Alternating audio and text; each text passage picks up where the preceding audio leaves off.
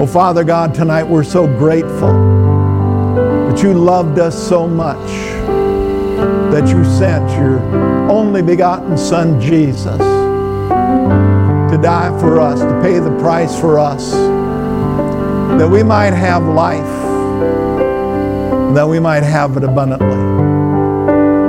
And so, Father, we give you praise and honor and glory tonight. We thank you for your goodness. In the wonderful name of Jesus. And all the saints of God said, amen and amen. Hallelujah.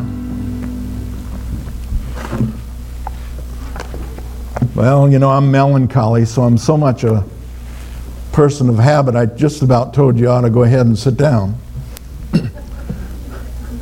And you're already sitting. Praise the Lord. Well, I want to just take a couple of moments and, you know, because Jesus is the Word become flesh.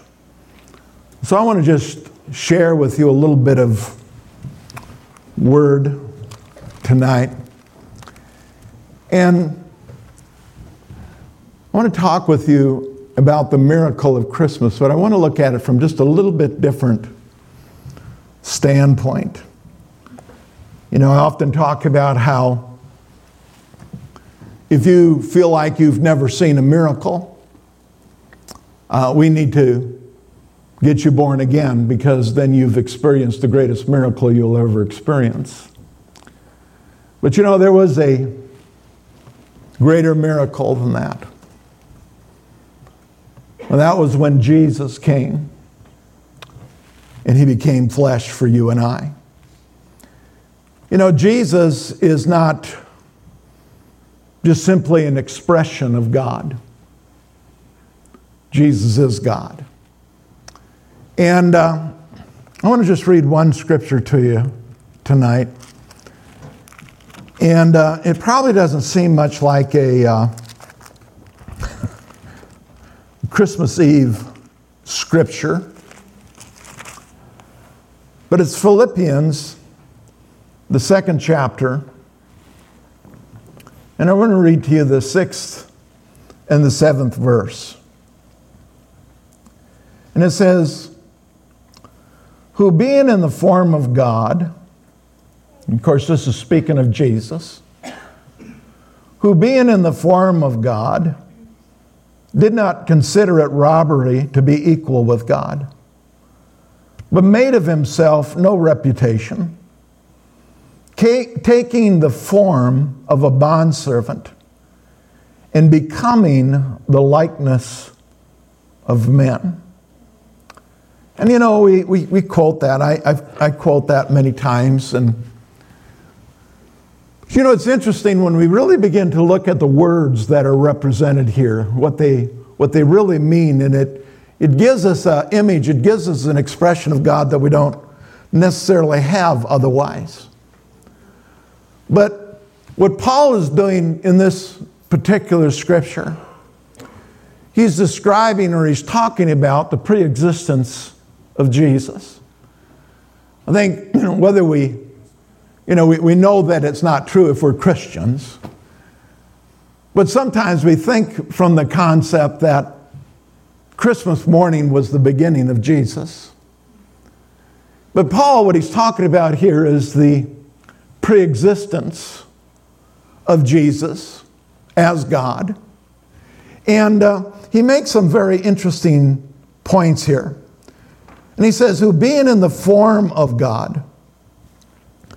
And this, this word being here is a really interesting word, because it's a compound word. And the first part of the word means from, and the second part of the word means first, original, ancient.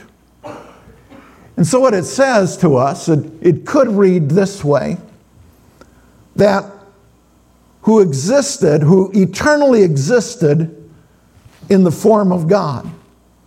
And so Jesus, he didn't, he didn't come into being on Christian Christmas morn. He merely took the form of man. And then there's a, another word there. It, it talks about how he took that form of a man that he existed through all eternity. In other words, he's always existed. He's always been. It isn't that Jesus just simply walked upon the earth for thirty-three years. Jesus always existed, and in his pre-existence, before he took the form of man, he had the form of God. He was God. He is God. He is our God. Physically, he was God. And it says here, who eternally existed in the form of God. This word form, it means he was like God in every way. Why? Because he was God. He had the form of God. He, if you could have seen him, he would have looked like God. He had every one of the attributes of God.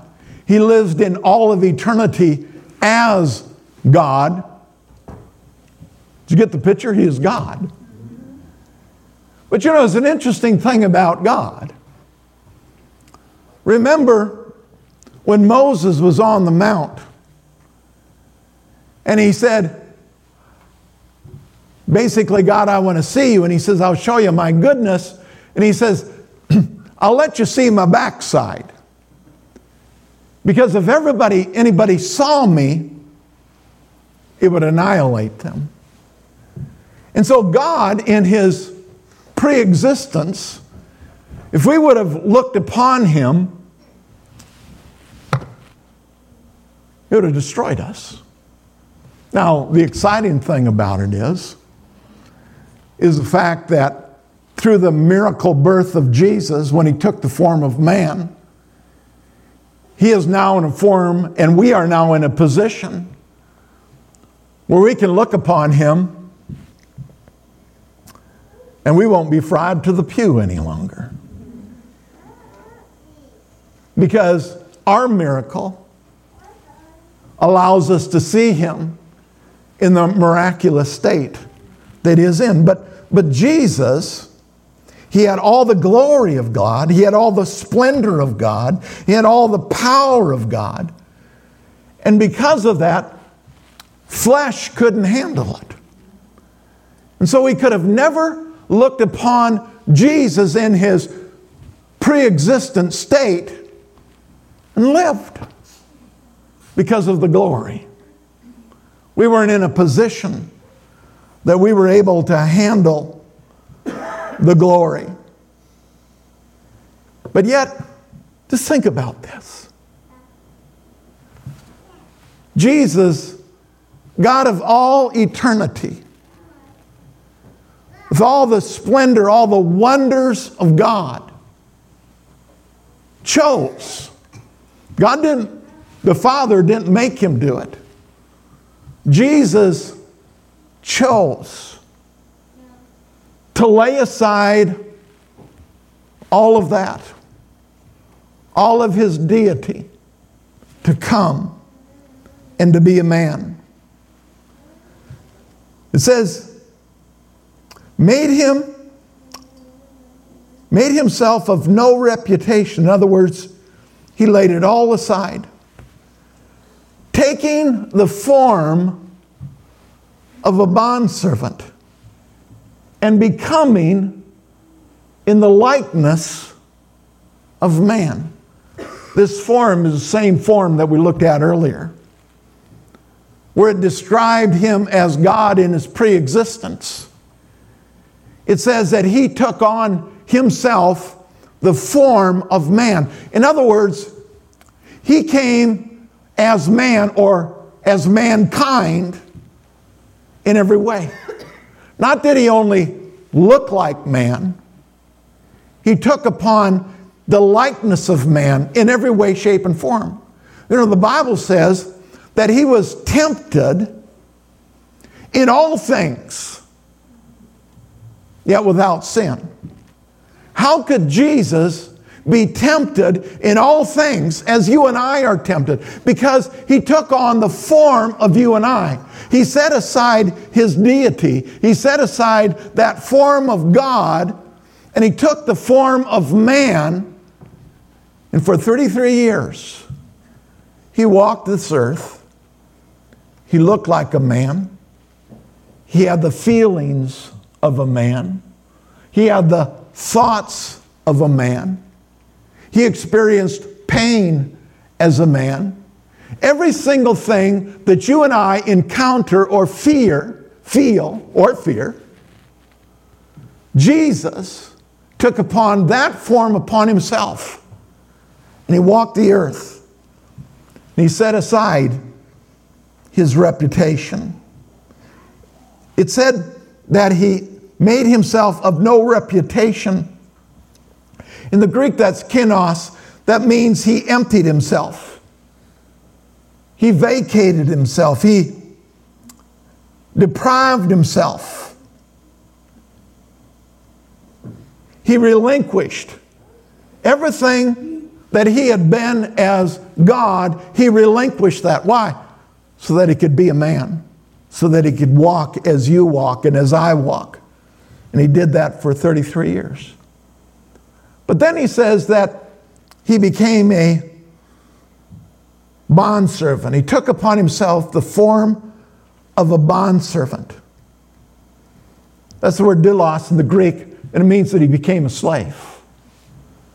have you, have you noticed that as human beings, we are oftentimes enslaved by the things around us?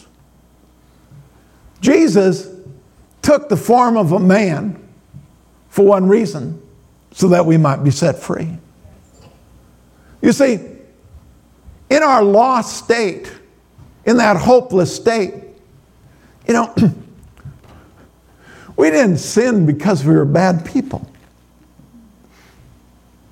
We sinned because that's what sinners do.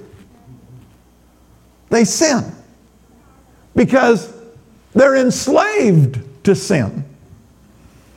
You know, y'all are probably more righteous than me, but, you know, I can remember my unrighteousness.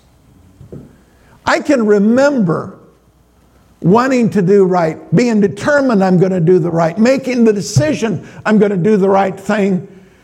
And the very next step was just the opposite of what I had just said I was going to do. Because I was enslaved to sin.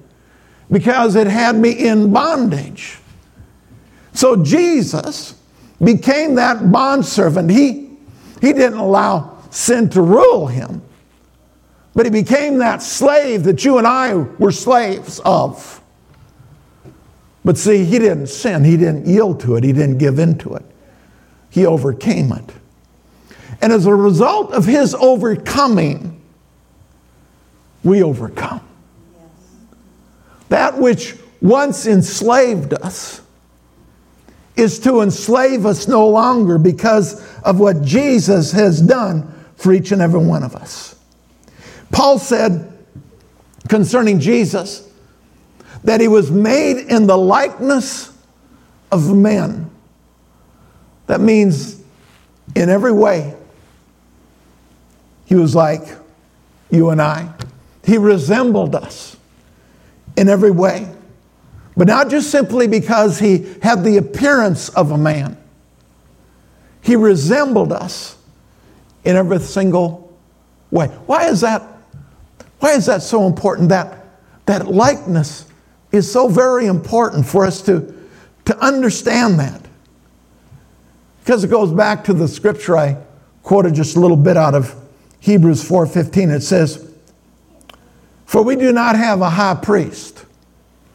What's the high priest? He's the one that's making intercession for you and I. For we do not have a high priest who cannot sympathize with our weaknesses. Remember on yesterday? I said, I want you to leave here knowing one thing. God's not mad at you. And I want to reiterate that to you tonight. God's not mad at you. And do you know why God's not mad at us? Because he understands us. Because he was formed in the likeness of man. He understands the struggles that we go through. And therefore, he's praying, he's interceding for you and I. Not that we would fail, but that we would be victorious. That we would win. You know, God didn't create any of us to be losers. Amen. He created every one of us to be a winner. Now, may, we may lose a contest, but that doesn't make us a loser. You're only a loser when you quit. And we're here tonight as winners. We're here tonight as winners to declare to God, no matter what this evil and wicked world throws against us, we will not quit. And the reason we will not quit is because through Jesus Christ, the victory has already been purchased for us. We are overcomers. This is the victory that overcomes this world that we live in. Jesus Christ, the righteous. It's through his word that we have the victory. The Bible talks about the great exchange. We made that great exchange. We exchanged our loss. We exchanged defeat for the victory that was purchased for us through Jesus Christ. For we do not have a high priest who cannot sympathize with our weaknesses, but was in all points tempted as we are, yet without sin. So we see that Jesus in his heavenly throne understands humanity because he became humanity in every way, shape, or form. He became humanity, yet without sin. Jesus, who in his pre-existence was one hundred percent God. He wasn't just simply like God or resembled God or was an interpretation of God. Jesus was God. And for thirty-three years he worked, he walked upon this earth, not as ten percent man or twenty percent man or thirty percent man, not even ninety percent man. He walked one hundred percent as you and I because he set aside his deity.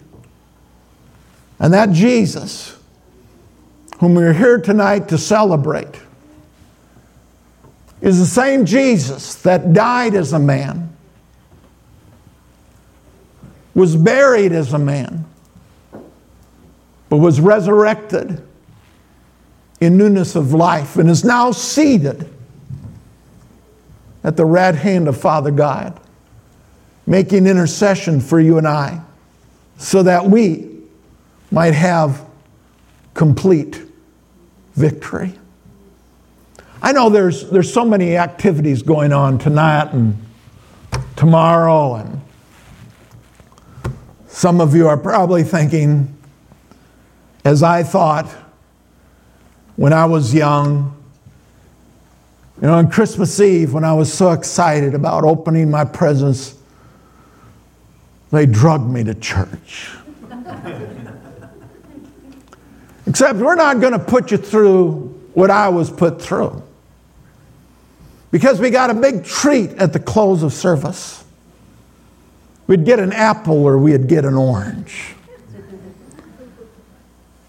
What a thrill. But I'm going to leave you with something more than an apple or an orange. I'm going to leave you with this knowledge. No, I'm not I'm not giving you anything. No. She looked like she had some hopes that I was going to, no, no, no.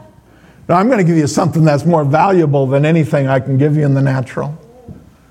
That's the confidence, the assurance that you can have. That Jesus loves you so completely that he set aside his deity and walked upon the earth for thirty-three years so that you and I might experience the abundant life, that we might be able to once again, which man had not had for six thousand years, come into fellowship and harmony with Almighty God. Without the fear of getting fried on the pew because of what Jesus did for you and I, we experience a miracle. We experience the miracle that we can now be born again. And as born again believers, we now are the abode. We are the house. We are the temple. We are the home of God, the Holy Spirit. It isn't that we have to fear going to heaven and coming into the presence of God and avoiding the mountain because we might get fried. No, we now have God living on the inside of us because of the completed works of Jesus. That's the victory that's ours. And so we no longer have to fear him. We no longer have to wonder. We now have the assurance of his love. Oh yes, we celebrate a babe that was born in a manger. But that celebration is that the Word became flesh. God became flesh so that he might dwell amongst us, so that through him we might have the victory. So with that, Merry Christmas. And that Merry Christmas makes for a blessed and happy New Year. Why? Because we know that it's done. And it's done through Jesus. Hallelujah. Aren't you glad you're saved? Aren't you thankful for Jesus? What a wonderful, wonderful God we serve. Let's close. Pastor Bill, will you speak a benediction over us? Father, we do just thank you for this wonderful season of the incarnation. Father, we just thank you for this service tonight. We thank you for Pastor Dave and Pastor Becky. Father, this precious place. Lord, we just speak blessings over your people. You said we'd be blessed coming in, mm-hmm. We'd be blessed going out. We'd be the head and not the tail. Mm-hmm. Above only and not beneath. And that you would do exceedingly abundantly above all that we could ask or think, according to the power that dwells within us. Father, we thank you for Christmas, the celebration. We ask you bless the people now as they go. We ask it in Jesus' name. Amen. Amen. Thank you, Pastor. Be blessed. Give somebody a hug. Let them know you love them. Have a Merry Christmas.